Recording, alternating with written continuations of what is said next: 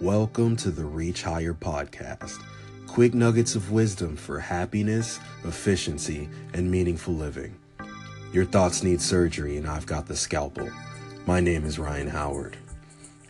What is the good life? When a person looks back over the years they've been on this earth, what is it that makes them say, I've lived a quality life? Would their answer involve the amount of money they made? Or perhaps the fame they've acquired? Or their number of sexual partners? Even though we know mentally that those things don't create happiness, the large majority of people think that if they had all those things in abundance, then their life would be much happier. But here's the problem with that. How many celebrities do we hear about in the news who have all those things and more, and yet they're depressed?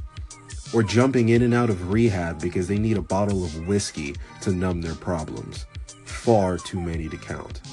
And on the flip side of that, there are people with none of those things who live happier, more fulfilling lives than you and I could even imagine. So there must be a different answer, a simple, universal answer, and it's this. The quality of your life is determined by the emotional states you live in from moment to moment. When you take the sum total of these moments and look at how you regularly feel emotionally, it will give you your answer. And to many people, actually performing this exercise can be eye opening. Because again, we tend to measure our life quality like a checklist. Do I have the house? Okay, check. How's my bank account? Check. Girlfriend or boyfriend? Whole bunch of friends?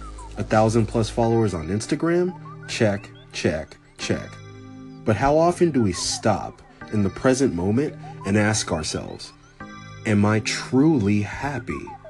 Am I living my best life?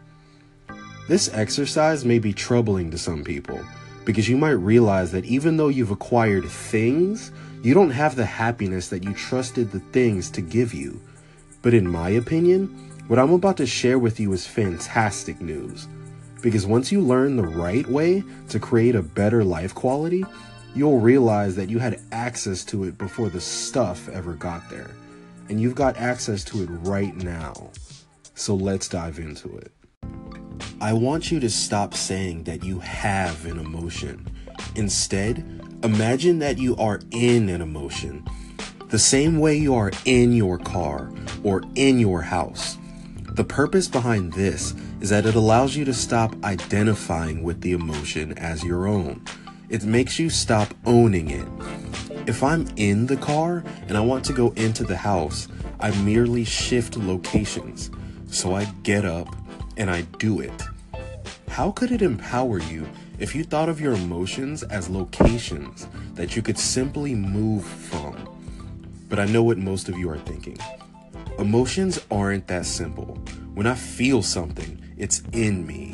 When I get angry, I can't control it. First off, if you watched the last episode on brain reprogramming, you'd know that you trained your mind to think that way. So, of course, that's the case. But the way that we're going to get you to unlearn that behavior is through visualization and an interactive exercise during the episode. You see, everyone does indeed have an emotional home. This is an emotion or group of emotions that you have trained yourself to occupy so often that they've become the most familiar for you. They feel the most comfortable. Even if the emotions are negative or painful, your brain will seek out ways to get back to these emotions. Just like how we all look forward to returning home, that's how your brain feels returning to those emotions. But here's the catch how does our mind find its way back? It uses our experiences, regardless of what they are, as a stimuli to get there. There's an old story I heard referencing a father with two sons who happened to be twins. One son was always gloomy, constantly feeling negative and run down. He seemed to always locate the upsetting side of a situation while the other son was the incurable optimist. His curiosity, his excitement, his sense of adventure spilled into everything he did. So on their birthday one year, he decided to do an experiment. The night before their birthday, the father went into the room of the gloomy child and he filled it with toys, trucks, and all these different types of things that he knew he would love when he saw them. In the room of the optimist, he emptied out bags of horse manure, covering the entire floor with it. The next morning, the father gets up and he enters the room of the gloomy child, and he hears him crying. What could possibly be wrong? The father said. There are so many toys in here. I'm going to have to read the instructions on how to play with all of them. That'll be so much work. And when the other kids see how many toys I have, they'll be jealous and they'll hate me.